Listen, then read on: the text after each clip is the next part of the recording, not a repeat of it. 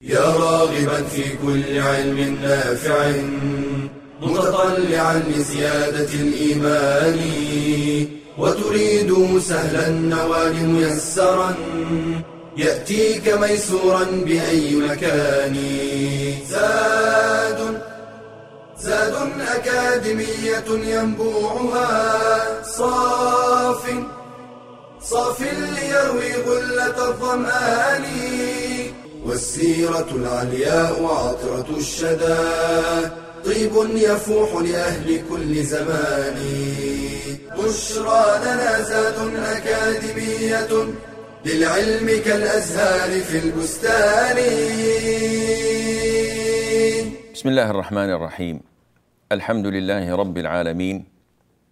والصلاة والسلام على المبعوث رحمة للعالمين. نبينا محمد وعلى آله وصحبه ومن اهتدى بهديه واستنى بسنته إلى يوم الدين. أما بعد السلام عليكم ورحمة الله وبركاته. تحدثنا عن تواضعه صلى الله عليه وآله وسلم وأن هذا التواضع جزء بسيط من منظومة أخلاقه صلى الله عليه وآله وسلم.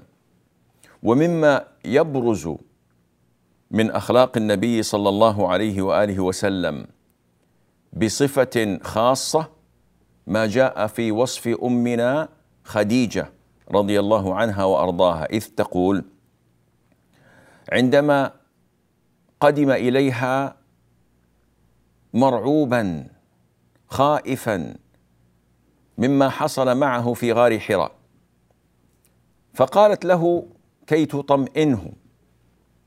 قالت له كي تطمئنه بحيث لا يشعر أن هنالك امرا سيئا سيحصل له ثقة منها وتوكلا على الله عز وجل.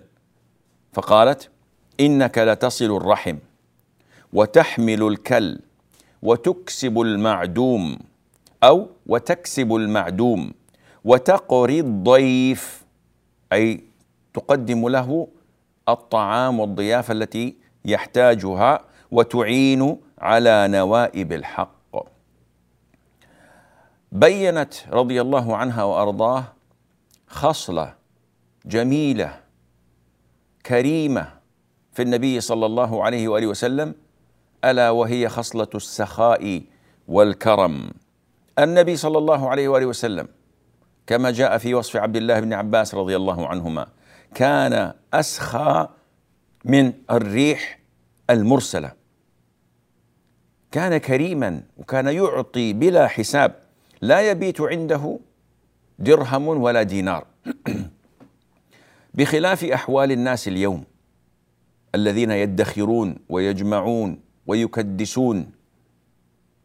الرسول عليه الصلاة والسلام ما كان يدخر أبدا درهما ولا دينارا. توكلا وثقة فيما عند الله عز وجل لأنه يعلم مقتضى اسم الرزاق واسم الكريم. ونحن لدينا تقصير عظيم في معرفة أسماء الله وصفاته الحسنى والعمل بها والإيمان بمقتضاها. النبي صلى الله عليه وآله وسلم إن كان ليدخر فكان يدخر فقط قوت عامه له ولأهله من أج من أيسر ما يجد من التمر أو الشعير. ويضع سائر نصيبه وحظه من الخمس يضعه في سبيل الله ويعيده إليه. لا يسأل شيئا إلا أعطاه. فإن لم يجد أخذ من قوت أهله هذا الذي ادخره فيؤثر منه غيره. ولذلك ما كان يظل في بيته عليه الصلاة والسلام شيء من القوت. يدخر شيء لمدة سنة لكن في غضون أسبوعين ثلاث أسابيع يأتي من يسأله وهو لا يملك شيئا فيعطيهم من قوت أهله حتى ما يبقى في بيته شيء. بعد غزوة حنين وقد جمعت الغنائم. تجمع في واد قطيع من الغنم عظيم. قدر بأربعين ألف. هذا مما جمع من الغنم وقيل أكثر من ذلك. وكان بجواره عليه الصلاة والسلام أعرابي ينظر إلى الغنم وقد فغر فاه دهشة مما يرى. فنظر إليه عليه الصلاة والسلام قال أيعجبك؟ قال إي والله. قال فهو لك. فرجع الرجل إلى قومه آمرا إياهم بالإسلام معللا ذلك بأن محمدا يعطي عطاء من لا يخشى الفقر. أي كرم هذا؟ النبي صلى الله عليه وآله وسلم يخبر عن نفسه قال لو كان لي مثل أحد مثل أحد ذهبا. لو كان لي مثل أحد ذهبا ما يسرني ألا يمر علي ثلاث أي ثلاث ليال وعندي منه شيء إلا شيء أرصده لدين. جبل أحد ذهب. مكثت ذات يوم مع أحد الإخوة فقال لو أن لي عندي مليون ريال لاشتريت بها كذا ولا فعلت كذا ولا عملت كذا. ومليون ريال الآن ما تسوى شيء. لو قل لو عندك مئة مليون ربما أشتري فيها يخت أشتري فيها منزل أشتري فيها سيارة أشتري فيها ثياب أسافر أعمل. هذا الأخ من الصالحين تذكر في آخر قوائم مهامه أن يتصدق في سبيل الله. النبي عليه الصلاة والسلام على العكس من ذلك. لو كان له مثل جبل أحد ذهبا لأنفقه في سبيل الله كله. كان صلى الله عليه وآله وسلم لا يتأخر في الصدقة بل يبادر ولا يسوف. عن عقبة بن عامر رضي الله عنه قال صليت وراء النبي صلى الله عليه وآله وسلم بالمدينة العصر فسلم ثم قام مسرعا وتخطى الرقاب وذهب إلى بيوت أهله. فانجفل الناس يعني الناس أحسوا بالفزع من سرعته أنه في شيء في مصيبة. فلما رجع ورأى أنهم عجبوا من سرعته علل لهم ذلك. قال ذكرت شيئا من تبر أي من ذهب. عندنا ذكرت أنه جاني شيء من الذهب شيء قليل وأنه في البيت فكرهت أن يحبسني فأمرت بقسمته. كيف يجلس عندي هذا الوقت كله؟ فخرج من الصلاة مسرعا كي يأمرهم أن يوزعوه على الفقراء. النبي عليه الصلاة والسلام ما كان يعتذر عن العطاء إلا عند فقدانه لما يعطى. ولذلك جاء عن أنس رضي الله عنه أن النبي صلى الله عليه وآله وسلم كان معطاء. جاء عن جابر بن عبد الله رضي الله عنهما أن الرسول عليه الصلاة والسلام ما سئل عن شيء الا فقال لا. ما كان يسأل عن شيء فيرد بلا بل كان يبادر ويعطي. طبعا هذا لما يكون عنده عندما يكون لديه ما يعطي. أما إن لم يكن واجدا لما يعطيه قال لا أجد ما أحملكم عليه. في أولئك الذين طلبوا الخروج للجهاد ولكن أرادوا شيئا من النفقة شيئا من المركوب كي يجاهدوا عليه. قال لا أجد ما أحملكم عليه. أما فيما يجد فكان عليه الصلاة والسلام يعطي بلا سؤال ولا تردد. ومعنا حديث يبين هذا أشد البيان ولكن نتناوله بإذن الله عز وجل بعد الفاصل. فابقوا معنا.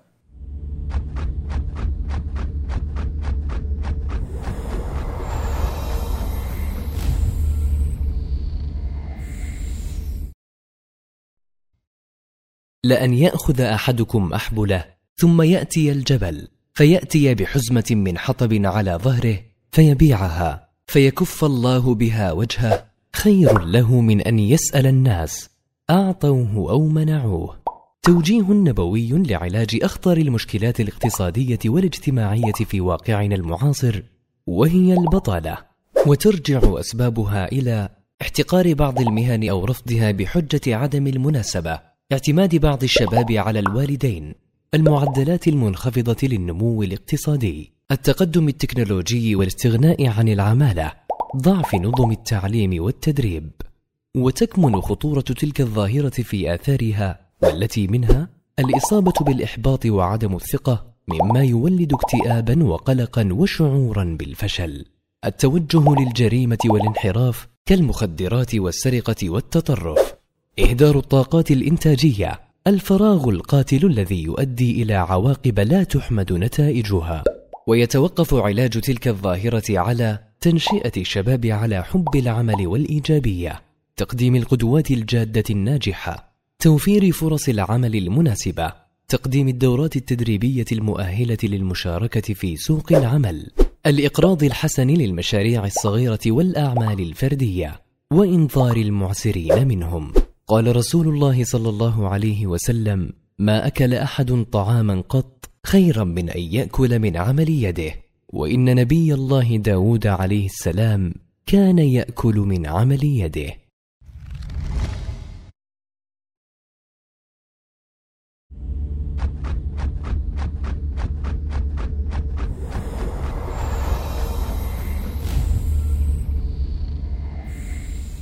السلام عليكم ورحمة الله وبركاته. من صور كرمه عليه الصلاة والسلام أنه لا يرد السائلين ولو كان في حاجة إلى ما سئل أو ما طلب طلب منه. وهذا يدلك على أن كرم النبي عليه الصلاة والسلام ليس كرما مصطنعا فمن الناس من يكون كريما لنيل الثناء والحمد. ومنهم من يكون كريما حياء.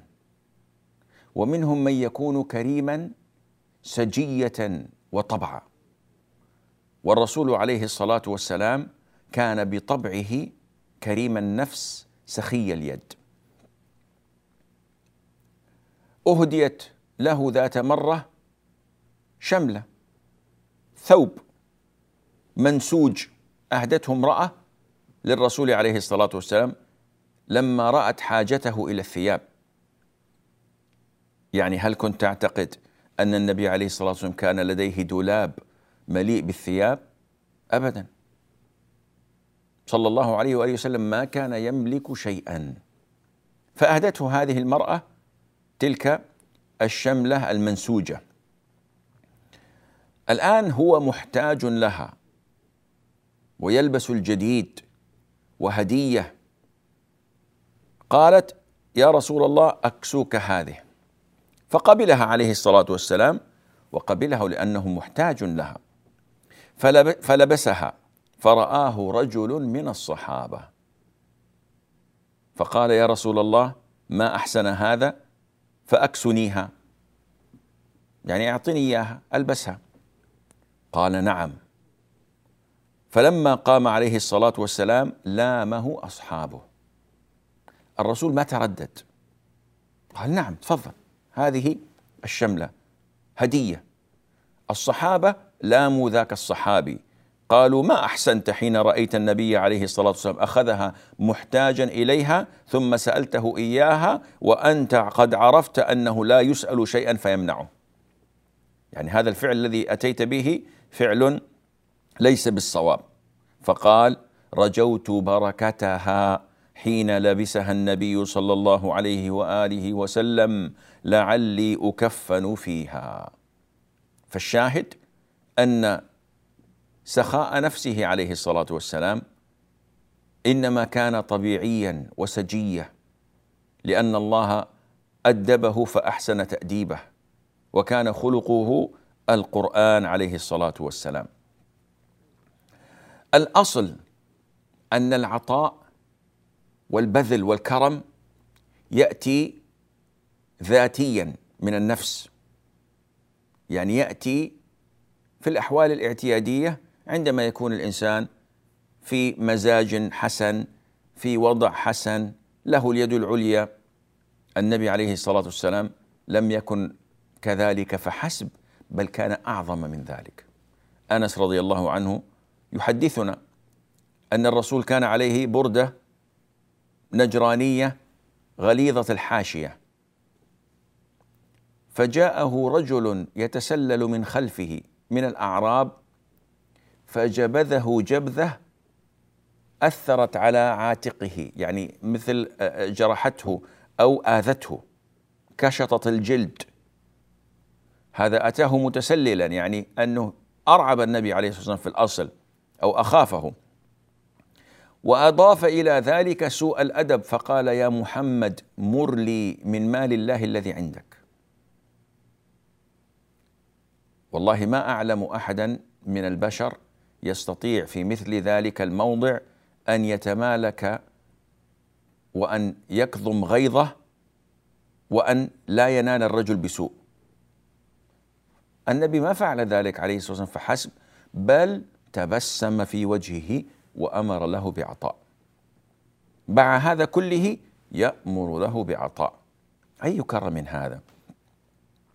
يأتيه عبد الله بن عبد الله ابن أبي بن سلول صحابي أبوه هو كبير المنافقين. نعلم ما نزل فيه من وعيد ولعن وتهديد بالنار ونهي للنبي عليه الصلاة والسلام أن يقم على قبره وأن يستغفر له. ولو استغفر سبعين مرة فلن يغفر الله له. ومع ذلك عندما أشعره عبد الله بموت أبيه كبير المنافقين وطلب منه قميصه ليكفن به. الرسول عليه الصلاة والسلام قبل وجاء وكفن عبد الله ابن أبي بقميصه صلى الله عليه وآله وسلم وهو كبير المنافقين. أعظم من آذى النبي عليه الصلاة والسلام في المدينة. لكنها الأخلاق كرم الطباع سخاوة النفس التي لا يمكن أن توجد إلا عند العظماء. وهذا التعامل هنالك أدلة كثيرة قد لا تنحصر في هذا الموضوع. جابر بن عبد الله رضي الله عنهما أبوه استشهد وخلف بنات وخلف دينا عظيما. وفي غزوة من الغزوات بعيره استعصى عليه. بعيره تعبان هل كان؟ بطيء. وهو في آخر القوم. وكان النبي صلى الله عليه وآله وسلم من عادته أن يتفقد آخر الركب. ليساعد الضعيف ليتفقد الضائع أو الذي عنده شيء ينشده يعينهم على ذلك. فرأى جابر ورأى بعيره الذي استعصى عليه فقال بعنيه. فقال يا رسول الله هو لك هو نافع ما منه فائدة هو لك هدية ما وراها جزية. قال لا بعنيه. وسمى ثمنا فقبل جابر واشترط أن يستخدم هذا البعير حتى يرجع إلى المدينة. فقبل عليه الصلاة والسلام الشرط وضرب البعير فإذ بالبعير من أسرع وأقوى الدواب. تغير بفضل الله ثم ببركة النبي عليه الصلاة والسلام. يقول لما عاد إلى المدينة أتيته بالبعير فدفعته إليه. وأمر لي بالثمن. ثم انصرفت. قبضت الثمن سلمت البعير. فإذ بن الرسول عليه الصلاة والسلام لحقني. جاء وراي فقلت لعله بدا له أمر. يمكن غير رأيه. يمكن يريد أن يرجع البعير. فلما أتيته دفع إلي البعير. وقال هو لك. فالنبي عليه الصلاة والسلام دفع له الثمن وأرجع إليه البعير فكأن الثمن هذا هدية لجابر بن عبد الله. يقول فمررت برجل من اليهود فأخبرته. هذا اليهود كانوا يقرضون الناس وكانوا يتعاملون كما هم الحال اليوم. لكن هذا اليهودي عندما سمع بالخبر تعجب قال اشترى منك البعير ودفع إليك الثمن ووهبه لك. كيف هذا؟ هذا ما يريد الدنيا؟ ما يريد الفائدة؟ قال قلت نعم. كرم عجيب. حتى وهو في أمس الحاجة كان صلى الله عليه وآله وسلم كريما. حتى وهو محتاج. صعب أن الإنسان يكون محتاج ويعطي. المقداد رضي الله عنه يقول أقبلت أنا وصاحبان لي. في وقت مجاعة في وقت حاجة وقد ذهبت أسماعنا وأبصارنا من الجهد. فجعلنا نعرض أنفسنا على الصحابة فليس أحد منهم يقبلنا. الناس في كرب في حاجة. فأتينا النبي عليه الصلاة والسلام فانطلق بنا إلى أهله فإذا ثلاثة أعنز. فقال عليه الصلاة والسلام احتلبوا هذه أو احتلبوا هذا اللبن بيننا. اذا ناس في مجاعة في حاجة. أخذهم الرسول عليه الصلاة والسلام إلى بيوته وأراهم ثلاثة من العنز من الأعنز. وأمرهم أن يشربوا من لبنها وأن يتركوا للنبي عليه الصلاة والسلام وأهله شيئا منها. وعلى هذا تم الاتفاق. ماذا حصل بعد ذلك؟ هذا ما سوف نعرفه بعد الفاصل فابقوا معنا.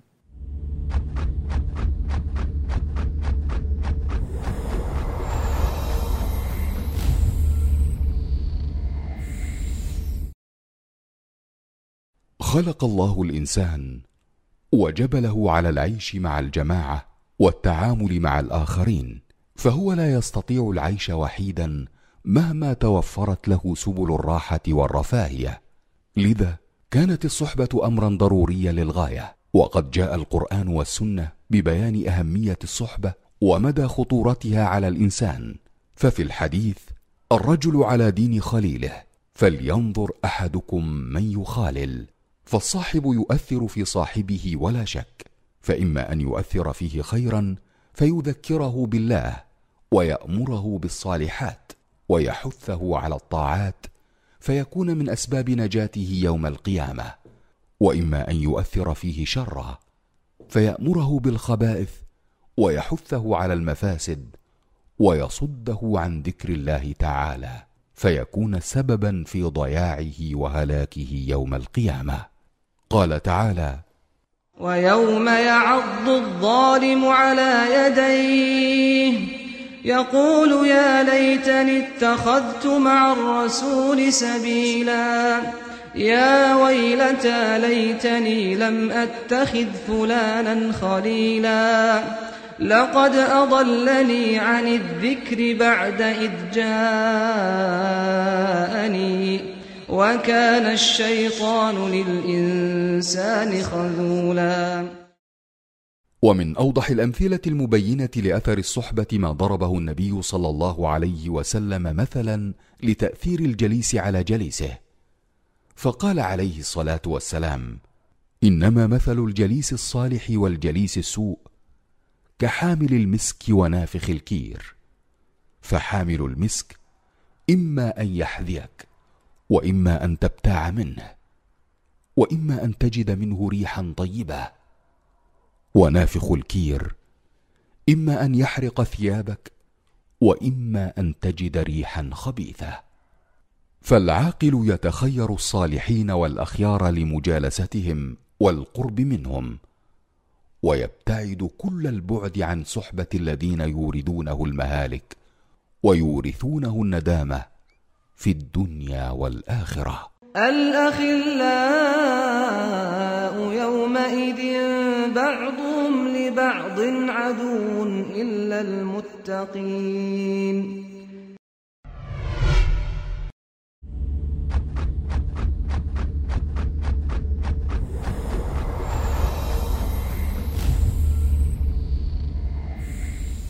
السلام عليكم ورحمة الله وبركاته. إذا قتادة وصاحباه لديهم ما يأكلون. طيلة اليوم والنهار يكفيهم تلك الشربة من اللبن. يقول فكنا نحتلب فيشرب كل إنسان منا نصيبه ونرفع للنبي عليه الصلاة والسلام نصيبه. فيأتي من الليل فيسلم تسليما لا يوقظ نائما لكنه يسمع اليقظان. قال ثم يأتي المسجد فيصلي ثم يأتي شرابه فيشرب. هذه وجبته عليه الصلاة والسلام.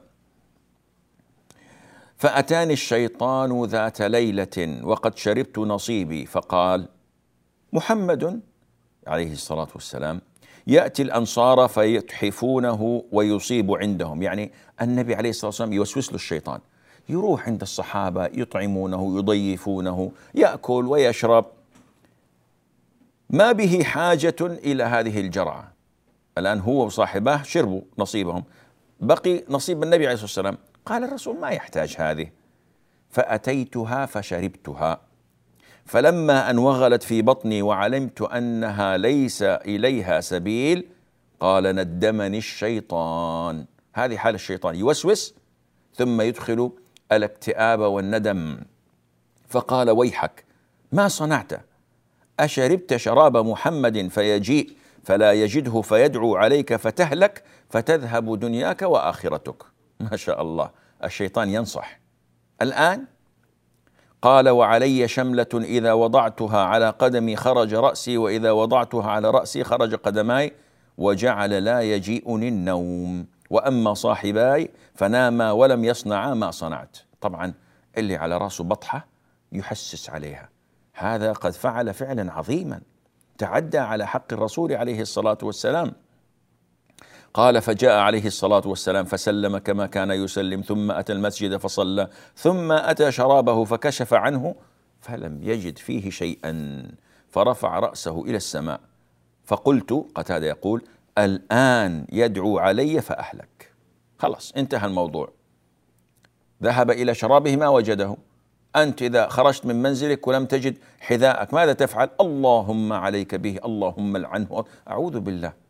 دعاء ما يقال على فرعون. يدعو على من أخذ حذاءه. أو أكل لقمة منه. أو فتح الدرج واختفت الحلوى التي كان اشتراها. يدعو دعاء عجيب. فقال قتادة الآن يدعو علي فأهلك.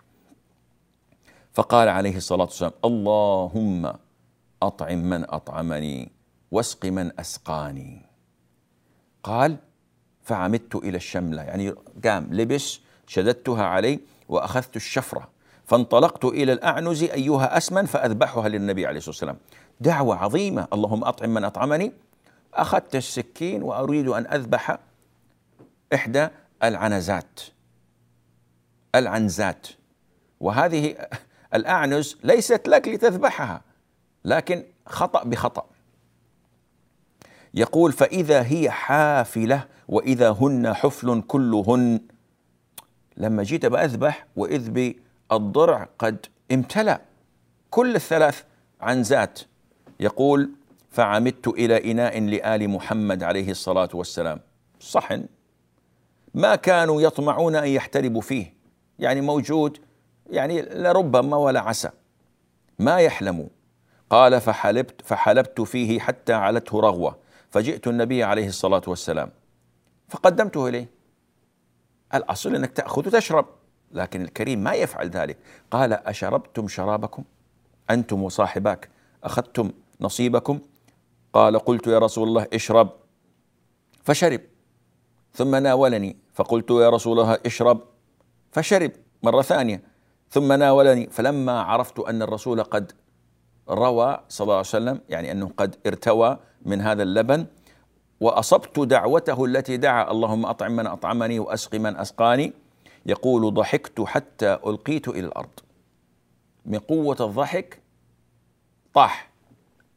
قال عليه الصلاة والسلام إحدى سوآتك يا مقداد. يعني هذه واحدة من مقالبك هذه واحدة من يعني عثراتك يا يا يا مقداد. فقلت يا رسول الله كان من أمري كذا وكذا وكذا. فأخبره عن حاله وكيف أنه تعدى على نصيبه فقال عليه الصلاة والسلام الرحيم الكريم السخي. قال ما هذه إلا رحمة من الله. أفلا كنت آذنتني؟ فنوقظ صاحبينا فيصيبان منها.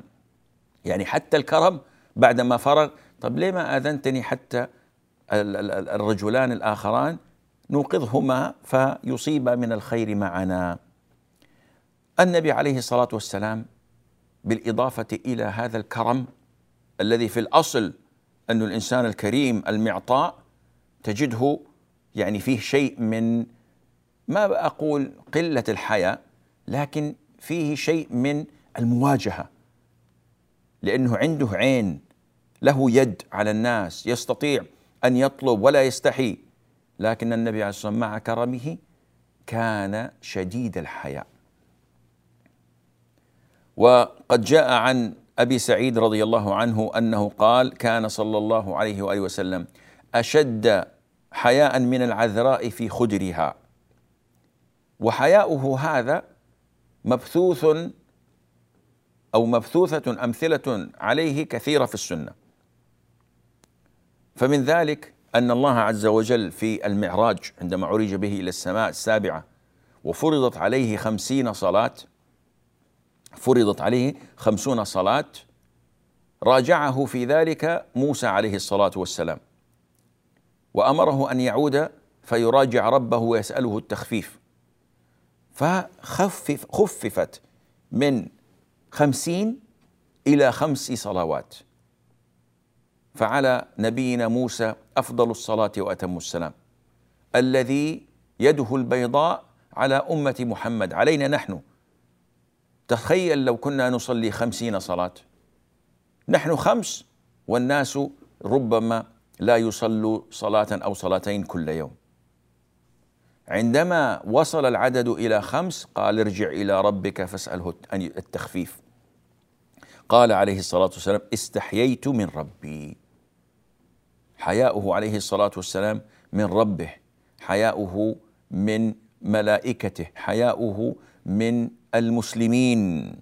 امرأة تأتيه تطلب منه عليه الصلاة والسلام أن يرشدها إلى كيفية التطهر من الحيض فيخبرها أن تتبع أثر الدم. ما فهمت؟ تسأله ثانية وثالثة فأعرض عنها. يستطيع أن يخبرها بالكلام الفصيح لكنه يستحي. كيف أتكلم مع امرأة في مثل هذه الأمور؟ وكان إذا رأى شيئا من الأمور التي ما تنبغي كان يحمد الله ويثني عليه على المنبر ويقول ما بال أقوام يقولون كذا وكذا ويفعلون كذا وكذا ما يصرح بأسمائهم. لماذا؟ من حيائه عليه الصلاة والسلام. لأنه لا يريد أن يجرح مشاعرهم أو أن يشهر بهم أمام الناس. وقارن هذا بحال كثير من الدعاة والحريصين على الدعوة وإنكار المنكر عندما يخرجون عن منهج النبي عليه الصلاة والسلام فيصرحون ويجرحون وربما يقذفون الناس بلا بينة مما يعود على دينهم ويعود على الإسلام بشر. أم سليم تأتي النبي عليه الصلاة والسلام. وتسأله. لكن السؤال ليس فيه ما يمنع الإنسان من الاجابه وحياؤه عليه الصلاة والسلام لم يكن ليمنعه من تعليم الناس الدين. المرأة التي سألته عن كيفية التطهر قال لأم سلمة أن ترشدها وأن تعلمها. أم سليم تسأل تقول يا رسول الله هل على المرأة من غسل إن رأت الجنابة أو إن رأت آه، آه، الجنابه في منامها أنها يعني آه، تباشر. قال نعم إذا رأت الماء. فما كان عليه الصلاة والسلام لي يعني يمتنع عن الإجابة. بل وقد ذكر ربنا عز وجل أن النبي عليه الصلاة والسلام كان حييا كريما. فقال عز وجل في محكم التنزيل عن أولئك الذين يطعمون في بيته عليه الصلاة والسلام ثم يمكثون ولا يقومون ويغادرون بعد الفراغ. قال ولكن إذا دعيتم فادخلوا فإذا طعمتم فانتشروا. قال ولا مستأنسين لحديث إن ذلكم كان يؤذي النبي فيستحيي منكم. والله لا يستحيي من الحق. الرسول يستحي عليه الصلاة والسلام. ما يستطيع بعد الفراغ من الطعام أن يقول لأولئك الذين يعني هم جالسون ويتسامرون ومستأنسين بالمكث في بيت الرسول عليه السلام هذا يؤذيه. ما يستطيع مثلنا أن نقول طيب يا إخوان والله فرصة سعيدة. نراكم إن شاء الله في عزائم أخرى. أبدا. يخرج من البيت عليه السلام ويتركهم.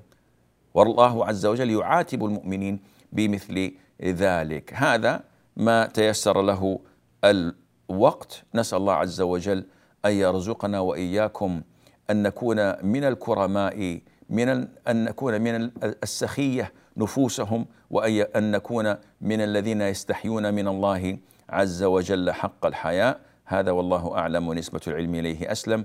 وصلى الله وسلم وبارك على نبينا محمد وعلى آله وصحبه أجمعين. يا راغبا في كل علم نافع متطلعا لزيادة الإيمان. وتريد سهلا النوال ميسرا يأتيك ميسورا بأي مكان. زاد زاد أكاديمية ينبوعها. صاف صاف ليروي غلة الظمآن. والسيرة العلياء وعطرة الشدى. طيب يفوح لأهل كل زمان. بشرى لنا زاد أكاديمية للعلم كالأزهار في البستان.